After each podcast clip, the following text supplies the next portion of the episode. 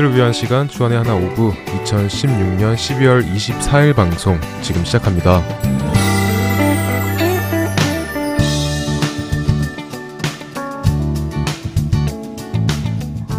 시청자 여러분 안녕하세요. 진행의 박영규입니다. 안녕하세요. 정다은입니다. 한 주 잘 보내셨나요? 이번 한 주도 잠깐 머물다 가는 이 세상의 advantage를 사모하는 우리가 아닌 우리의 본향 하나님의 나라에 소망을 두는 여러분 되셨으리라 믿습니다. 기쁘다 구주 오셨네 만백성 맞으라 오늘은 크리스마스 이브지만 미리 인사해도 나쁠 건 없겠죠? 메리 크리스마스! 메리 크리스마스! 예수님께서 구원자로 이 세상에 오신 날을 기념하는 크리스마스. 그래서 그런지 다은 자매 무척이나 기뻐 보이네요. 당연히 기쁘죠. 왜요? 크리스마스가 왜 그렇게 기뻐요? 예수님께서 이 땅에 오셔서 세상을 이기시고 우리를 사망에서 구원하시기 위하여 이 땅에 탄생하신 것을 기념하는 날로 정해진 날이잖아요. 그러니까 기쁜 날이죠. 그렇죠. 우리가 크리스마스를 축하하고 기뻐하고 기념하는 이유는 바로 예수님 한 분만이 이유가 되어야 하겠죠. 화려한 크리스마스 트리나 서로 주고받는 선물, 또 분위기 또는 휴가 때문이 아니라 말입니다. 그런데요, 크리스마스가 다가올 때면 사실 기쁜 마음이 들다가도 어, 예수님께서 이 땅에 오신 것을 마냥 기뻐할 수 있을까라는 생각이 듭니다. 네? 예수님께서 이 땅에 탄생하신 것은 당연히 기뻐해야 할 일 아닌가요? 마냥 기뻐할 수 있는 일이 아니라는 것은 조금 이해가 안 되네요. 어, 크리스마스 때가 다가오면 예수님의 그 구원의 기쁨이 어느 때보다 기쁘긴 한데요. 그렇게 기뻐하다가도 이렇게까지 기뻐해도 될까라는 생각이 든다는 것입니다. 어, 첫 찬양 듣고 이야기 계속 나누겠습니다.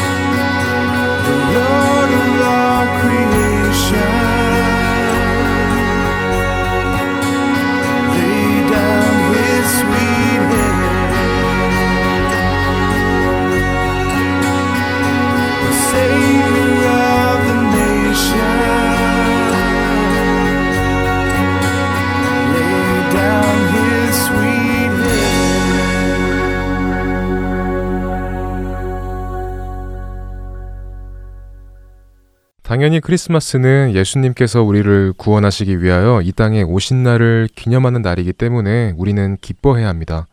그분은 우리의 구원자이시고 그분이 오시지 않았다면 우리는 사망과 죄의 권세에서 자유하지 못하여 하나님으로 갈 수 있는 길은 없었겠죠. 그러니 기뻐하지 않을 수가 없는 날입니다. 그렇죠. 그러니까 크리스마스가 다가오면 예수님의 구원의 기쁨이 다른 때보다 더 기뻐야 하는데 왜 마음 놓고 기뻐할 수 없다는 생각이 들었어요? 어, 왜냐하면요. 예수님께서는 이 땅에서 가장 높으신 분이 되시려고 태어난 것이 아니잖아요. 네. 가장 낮은 자가 되시기 위하여 그리고 고난과 핍박과 고통 또 그 속에서 죽임을 당하러 오셨기 때문이죠. 그것도 우리의 죄 때문에 말이에요. 우리의 입장에서 생각하면 우리를 구원하시기 위하여 그리고 불못에 던져질 운명이었던 우리를 구해주시러 오셨으니 기뻐해야 하지만 또 고통받고 죽어야 하는 분명한 목적을 가지고 이 땅에 태어나신 아기 예수님을 생각해 보면 기뻐하다가도 뭐라고 해야 될까요? 어, 기뻐하고 있는 저 자신이 너무 이기적으로 생각된다고나 할까요? 죽기 위하여 오신 아기 예수님을 생각하면 그 앞에서 자꾸 고요해질 수밖에 없더라고요. 아, 그런 마음 때문에 마냥 기뻐할 수만은 없었던 것이군요. 네. 그러니까 크리스마스에 대한 기쁨, 그리고 구원에 대한 기쁨도 있지만 그 구원의 길을 완성하시기 위하여 죽음이라는 only way를 가신 예수님을 생각하자면 과연 신나는 마음만 들어도 될까 하는 마음이 들었던 거죠. 네, 그렇죠. 네, 그렇네요. 크리스마스 하면 왠지 그렇잖아요. 신나는 크리스마스 찬양, 화려한 크리스마스 트리, 분위기, 장식, 또 왠지 모를 설레임도 있고 예수님의 탄생을 즐겁게 기쁘게만 celebrate 하고 싶은 마음이 들었는데 여전히 기쁨은 있지만 조금 다른 기쁨이라고 생각이 되네요. 영규 형제가 말한 것처럼 기쁨 안에서 고요해지는 기분도 들고 같은 기쁨이지만 조금 더 거룩한 기쁨이 되어야 하겠다는 생각도 들고요. 네, 그렇기 때문에 우리 모두가 크리스마스를 조금 더 거룩하게 여기는 것은 어떨까 하는 생각이 듭니다.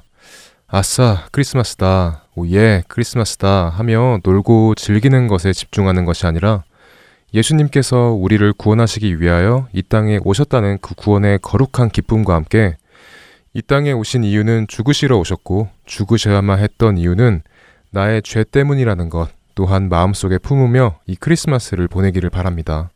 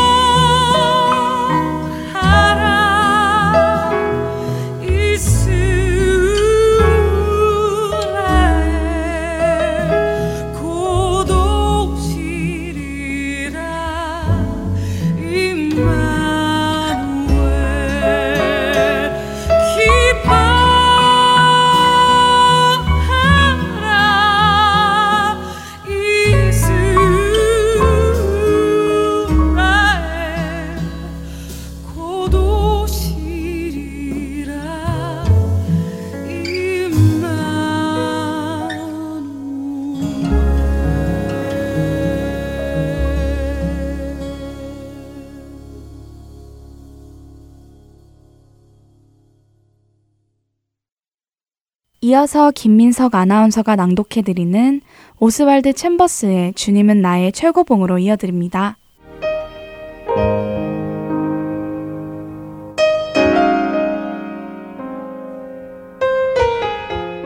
우리가 알거니와 하나님을 사랑하는 자, 곧 그의 뜻대로 부르심을 입은 자들에게는 모든 것이 합력하여 선을 이루느니라. 로마서 8장 28절의 말씀입니다. 하나님께 충성된 믿음을 가진 자만이 하나님께서 모든 상황을 이끄심을 믿습니다. 그런 사람들은 모든 상황에서 진정한 자유함을 누리지요. 그러나 말로는 하나님께서 모든 상황을 이끄신다고 하면서도 실제로는 믿지 않는 성도들이 많이 있습니다. 그런 성도들은 하나님께서 이러한 상황을 만드신 것이 아니라 마치 사람이 이러한 상황을 만든 것처럼 대처합니다. 다시 말해 사람들의 방법으로 그 일을 풀어내려 한다는 것입니다. 모든 상황에서 신실하다는 것은 어떤 상황에서나 예수님만 충성하는 것을 의미합니다. 종종 하나님께서는 특별한 고난의 상황을 만드셔서 우리의 신앙의 현 주소를 깨닫게 해주시기도 하십니다. 우리 자신이 하나님의 주권을 거부하고 그분께 불순종했던 것들을 깨닫게 해주시는 상황이지요. 이런 특별한 고난의 상황은 다시 오지 않을 수도 있습니다. 그렇기에 이런 특별한 고난의 상황이 우리 삶에 다가올 때 우리는 예수님을 향한 우리의 충성심을 증명해야 합니다. 우리가 만일 그러한 특별한 고난의 상황에서도 하나님을 예배할 줄 안다면 하나님께서는 하나님이 원하시는 때에 순식간에 그 상황을 바꾸실 것입니다. 이 시대를 사는 우리 안에 예수 그리스도를 향한 충성심을 보기란 쉽지 않습니다. 많은 성도들이 일과 봉사, 그리고 다른 여러 가지 것들에 충성하기는 하지만 예수 그리스도께 충성하지는 않습니다. 아니, 충성하지 않는 정도가 아니라 오히려 예수님을 향한 충성에 대해 이야기하는 것조차 꺼려 합니다. 심지어 우리 시대의 예수님은 세상으로부터가 아니라 오히려 그리스도인들로부터 왕위에서 쫓겨남을 당했다고 말할 수 있을 정도입니다.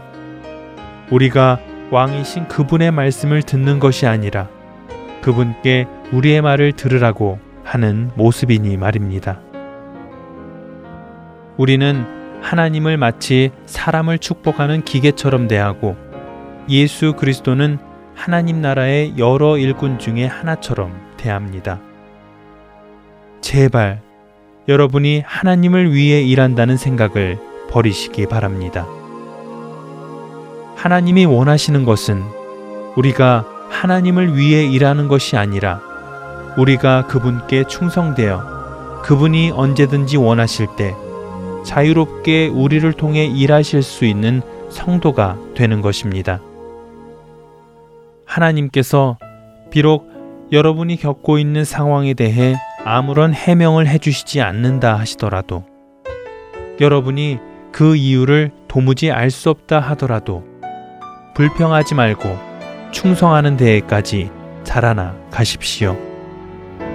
하나님께서 그 아들 예수 그리스도를 사용하신 것처럼 여러분도 사용하도록 하십시오.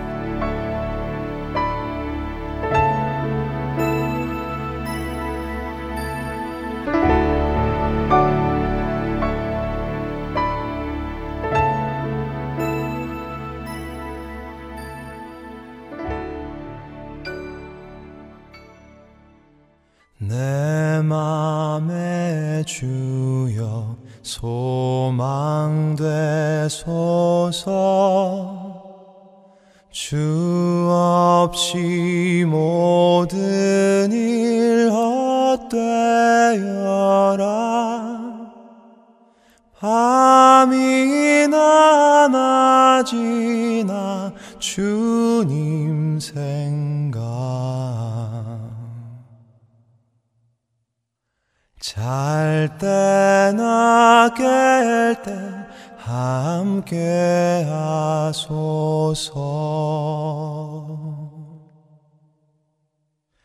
지혜의 주여 말씀으로서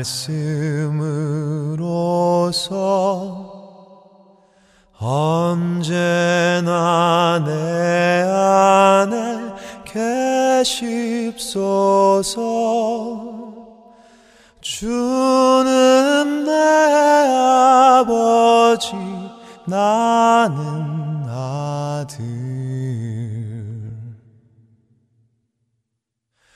주 안에 내가 늘 살고 지고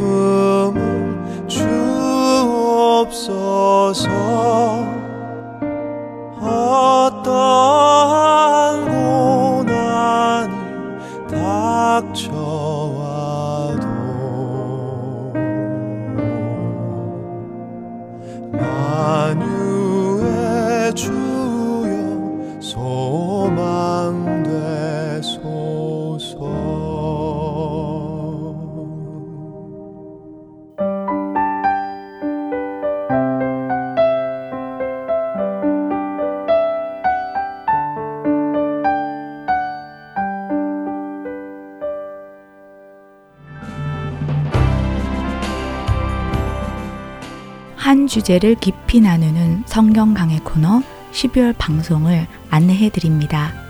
캘리포니아주 사랑의 빛 선교교회 윤대혁 목사님께서 로마서 12장을 본문으로 12월 한 달간 시리즈 설교를 해 주십니다. 성경 강의 프로그램은 주안의 하나 사부에서 만나실 수 있습니다.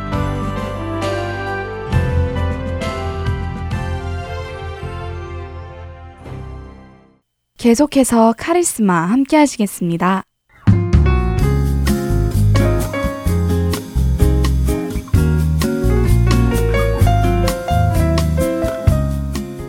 애청자 여러분 안녕하세요. 카리스마 진행의 최강덕입니다. 안녕하세요. 함께 진행하는 박영규입니다.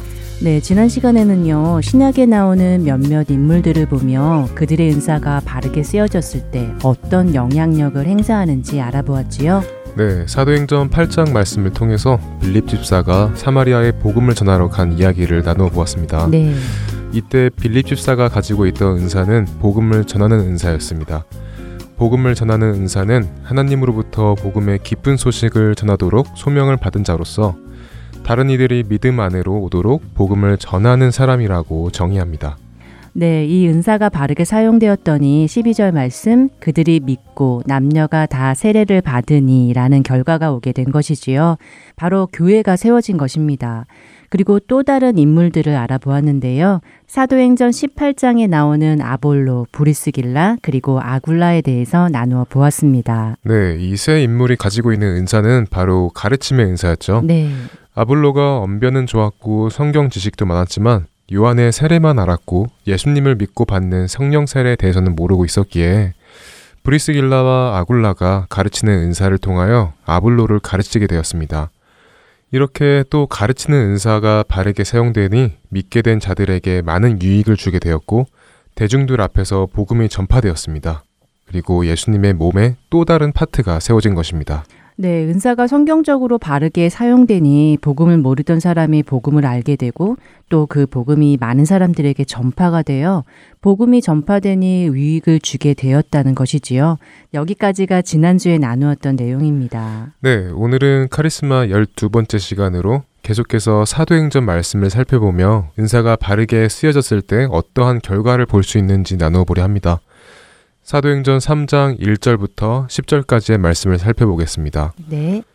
이때는 오순절에 성령님께서 임하신 후 두 명의 사도 베드로와 요한이 기도하기 위하여 예루살렘에 있는 성전으로 가고 있는 상황입니다.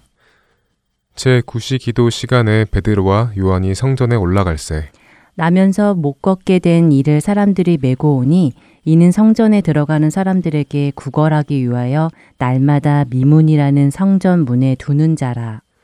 그가 베드로와 요한이 성전에 들어가려 함을 보고 구걸하거늘 베드로가 요한과 더불어 주목하여 이르되 우리를 보라 하니. 그가 그들에게서 무엇을 얻을까 하여 바라보거늘 베드로가 이르되 은과 금은 내게 없거니와 내게 있는 이것을 내게 주노니 나사렛 예수 그리스도의 이름으로 일어나 걸으라 하고. 오른손을 잡아 일으키니 발과 발목이 곧 힘을 얻고 뛰어 서서 걸으며 그들과 함께 성전으로 들어가면서 걷기도 하고 뛰기도 하며 하나님을 찬송하니 모든 백성이 그 걷는 것과 하나님을 찬송함을 보고 그가 본래 성전 미문에 앉아 구걸하던 사람인 줄 알고 그에게 일어난 일로 인하여 심히 놀랍게 여기며 놀라니라. 네, 이 구절에서는 베드로와 요한 말고 다른 한 사람이 나오는데요. 태어났을 때부터 걷지 못하는 사람이 한 명 나옵니다. 이 걷지 못하는 자는 왜 성전 문 앞에 날마다 온다고 나와 있나요? 어, 성전으로 들어가는 사람들에게 구걸을 하기 위해서 성전 문 앞에 날마다 온다고 쓰여 있네요. 네, 맞습니다. 성전으로 들어가는 사람들에게 구걸을 하기 위해서인데요. 이때 베드로와 요한에게도 어김없이 구걸을 하게 되죠. 여기에서 이 걷지 못하는 자는 베드로와 요한에게 먹을 것이나 돈 같은 물질적인 것을 구했겠죠. 네. 지금 현재 가장 중요한 것은 먹고 마시고 하는 문제였을 테니까요. 그리고 베드로가 이 걷지 못하는 자에게 처음 한 말이 우리를 보아라였습니다. 이때 이 걷지 못하는 자의 기분은 어땠을까요? 음, 들떠 있지 않았을까요? 기대도 되고, 어, 나한테 도대체 무엇을 주려나 기대에 차있지 않았을까 하는 생각이 듭니다. 어, 5절에서도 보면 그가 그들에게서 무엇을 얻을까 하여 바라보거늘 이라고 나와 있잖아요. 네, 제가 그 걷지 못하는 자였어도 한두 푼 던지고 가는 것이 아니라 멈추어서 자신들을 보라고 하는 것을 보면 얼마나 대단한 걸 주려고 저러나 하는 생각이 가장 먼저 들 것 같습니다. 네. 하지만 그 다음으로 베드로가 한 말은 이 걷지 못하는 자를 매우 실망시켰겠죠. 그랬겠지요. 잔뜩 기대하게 만들더니 한다는 말이 은과 금은 내게 없다라는 말이었으니까요. 어, 앞서 말씀드렸듯이 이 걷지 못한 자가 구걸을 하는 목적, 그리고 가장 중요한 일은 사람들에게 오늘 하루 먹고 살 물질이었을 테니까요. 네, 그렇죠. 그런데 베드로는 하지만 내가 가진 것을 너에게 주겠다라고 말하며 나사렛 예수 그리스도의 이름으로 일어나 걸으라라고 말하며 걷지 못하는 자를 일으켜 세웁니다. 이때 걷지 못하는 자의 반응을 유심히 살펴볼 필요가 있습니다. 어땠나요? 일어서서 걷고 뛰고 또 베드로와 요한과 함께 성전 안으로 들어가면서 하나님을 찬송하였네요. 네, 그 걷지 못하는 자가 구걸할 수 있는 최고의 것은 당장 먹고 살 수 있는 물질이었습니다. 하지만 예수님의 이름으로 치유를 받고 태어나서 단 한 번도 자신의 힘으로 걷는 것은 물론이거니와 일어설 수조차도 없었던 다리로 걸을 수 있게 되는 최고보다 더 최고의 것을 받게 된 것이죠. 그렇다면 우리는 여기서 베드로에게 어떤 은사가 있다는 것을 알 수 있을까요? 어, 걷지 못한 자를 예수님의 이름으로 치유하였으니 치유의 은사가 되지 않을까요? 카리스마 여섯 번째 시간에서 치유의 은사에 대해서 나누어 보았는데요. 치유의 은사는 아픈 사람들을 고치는 능력, 그 이상의 것이라고 나누었지요. 치유의 은사가 있는 곳에 복음이 전해지고 또 그로 인해 하나님을 찬양하는 일들이 함께 일어나는 것이라고요. 그래서 치유의 은사로 병이 치유될 때 그 치유받는 사람에게 미칠 가장 큰 영향은 예수님과의 관계 회복이라고 말씀드렸었지요. 네, 맞습니다. 단순히 병을 낫는 것이 목적이 아니라 예수님과의 관계 회복, 하나님과의 관계 회복이 병을 낫는 목적이 되어야 한다는 것입니다. 어, 그렇다면 걷지 못하는 사람을 베드로가 치유하는 이 사도행전의 이야기는 치유의 은사가 성경적으로 바르게 사용되었을 때 바른 결과를 나타내주는 말씀이었네요. 네, 그렇죠. 성경 말씀에서 볼 수 있듯이 이 걷지 못했던 자는 고침을 받고 걷고 뛰는 것을 넘어서서 하나님을 찬양하였습니다. 그리고 항상 미문에 있던 그 걷지 못하는 사람은 베드로와 요한과 함께 성전 안으로 들어오게 된 것입니다. 음, 이번에도 은사가 바르게 사용되니 하나님께 영광과 찬양을 올려드리고 또 성전 밖에 있던 사람이 성전 안으로 들어오는 은혜가 또 이루어지네요. 그렇습니다. 이 걷지 못하는 사람은 이 치유가 베드로에게부터 온 것이 아님을 알고 있었습니다. 하나님께서 행하셨다는 것을 알고 있었습니다. 그렇기 때문에 성령의 사역이라면 반드시 나타나는 현상이 있습니다. 성령님의 능력이 임할 때는 하나님을 찬양하게 될 수밖에 없다는 것입니다. 네. 그리고 성전 미문에서 평생 살아왔던 자가 성전 안으로 들어와 하나님과의 관계를 회복할 수 있게 된 것이죠. 이것이 바로 카리스마, 곧 은사가 바르게 성경적으로 쓰이게 되었을 때의 결과입니다. 그렇네요. 성전 문 앞에서 구걸을 하며 생계를 이어나가는 것에만 소망을 두었던 자가 어, 성전 안으로 들어가 하나님을 찬양하는 이 내용을 보니 은사가 바르게 쓰여졌을 때 교회 밖에 있던 자들이 교회 안으로 들어와 하나님을 찬양하는 은혜가 이루어진다는 것 또한 알 수 있습니다. 그렇습니다. 치유의 은사가 자신에게 주어졌다고 생각되시거나 혹은 주위 사람들 중 치유의 은사를 받으신 분들이 있다고 생각되시면 병을 고치는 것을 넘어서서 고침을 받는 사람들이 주님과의 관계를 회복하는 은혜가 일어나기를 바랍니다. 네, 그것이 목적이니 그 목적이 이루어져야겠지요. 네, 이제 카리스마 이 시간도 막바지로 가고 있는데요. 이제는 우리가 12주 동안 배워왔던 내용을 통해서 남아있는 시간 동안 자신이 어떤 은사를 가지고 있는지 알아보기를 원합니다. 그리고 자신뿐만 아니라 주위 사람들을 생각해 보면서 주위 사람에게 어떤 은사가 있는지 찾는데 도움을 주게 되기도 바랍니다. 네, 우리가 12주 동안 배워온 것으로 청취하시는 분들에게 어떤 은사가 있는지 정확히 말씀해 드릴 수는 없습니다.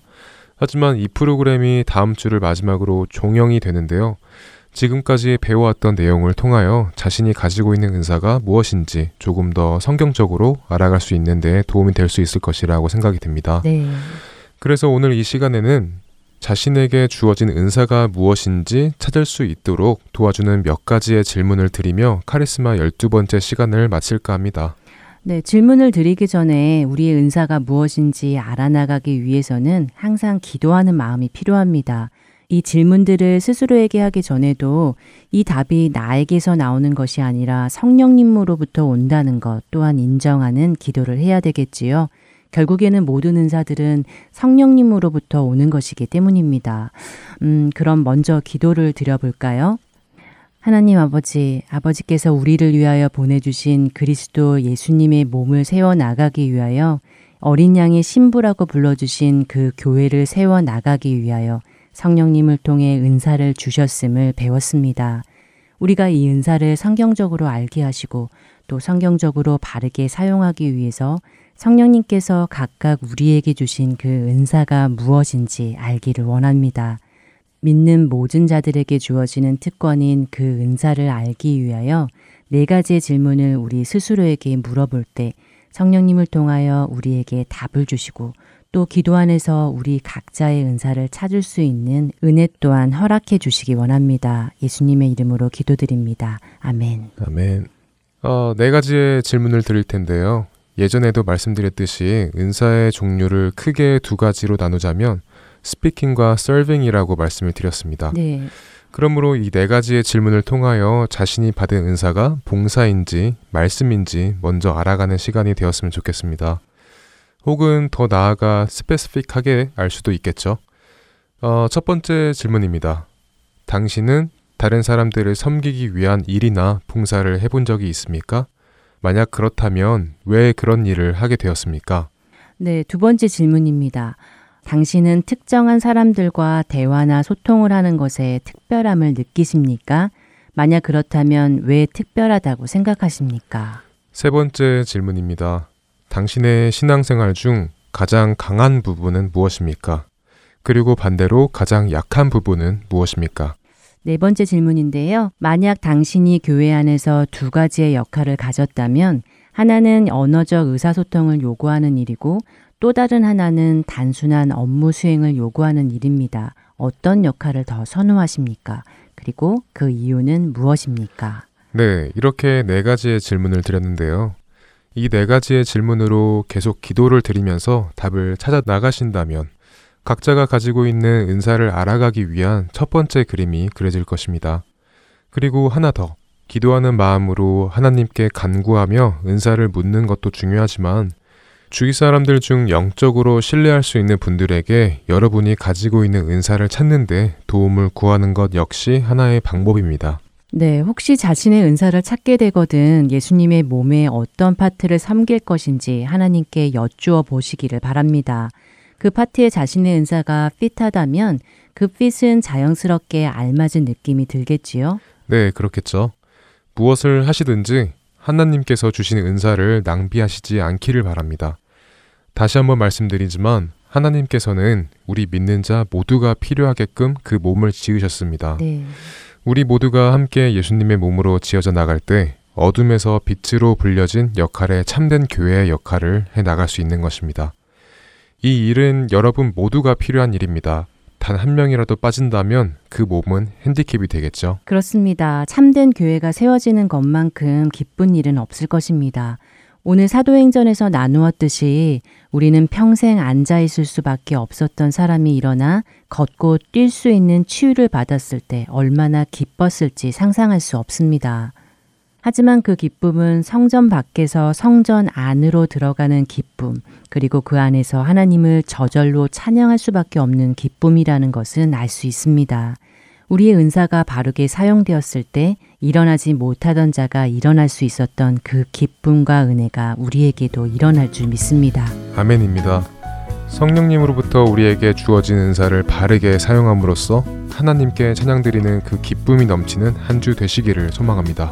카리스마 12번째 시간 여기서 마치겠습니다. 저희는 다음 주 13번째 총정리 마지막 편으로 찾아뵙겠습니다. 감사합니다. 안녕히 계세요. 감사합니다. 안녕히 계세요.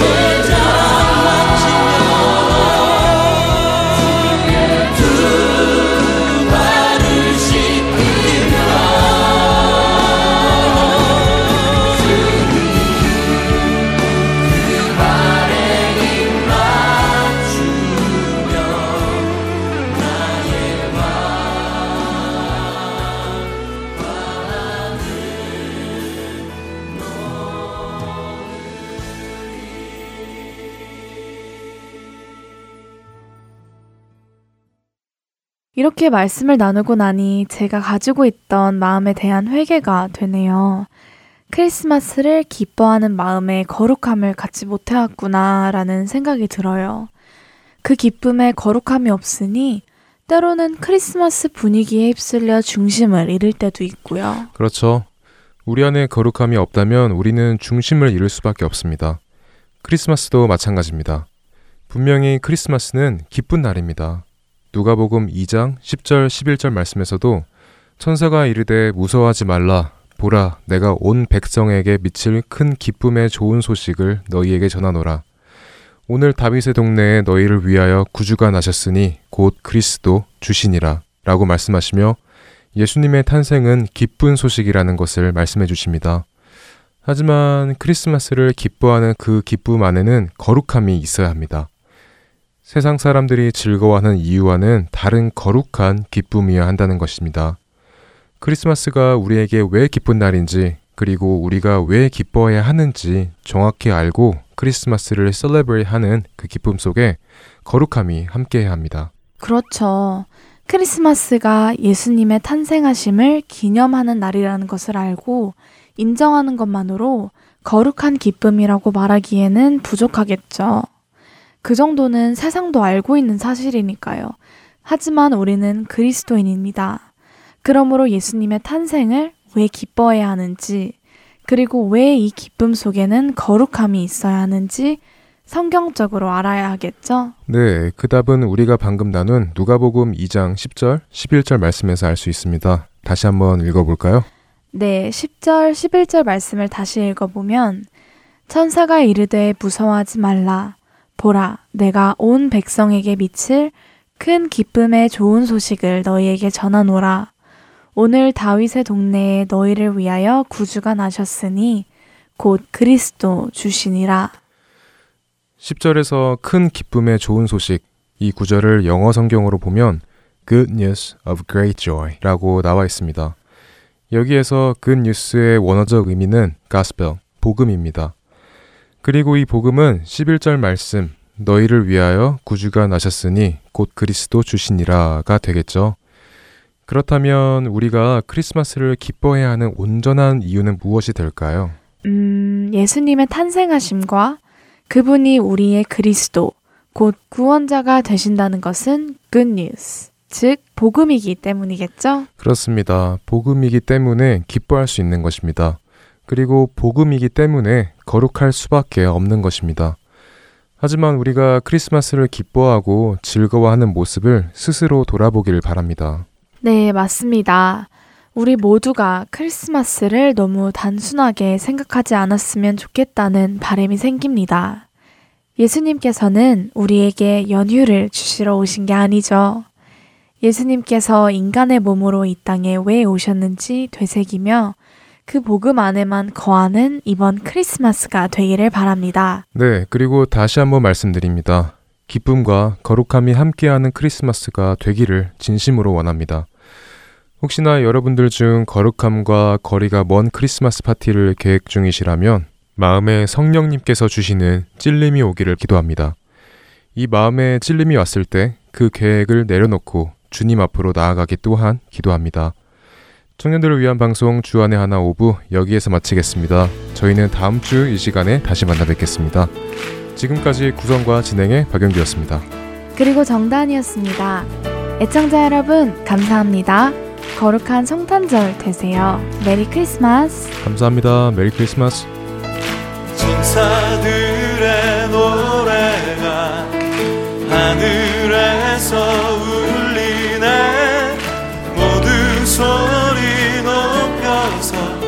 높여서 주의 나심 전하세. 모든 만물 기뻐해. 산과 들이 노래해. 아름다운 노래가 온 세상에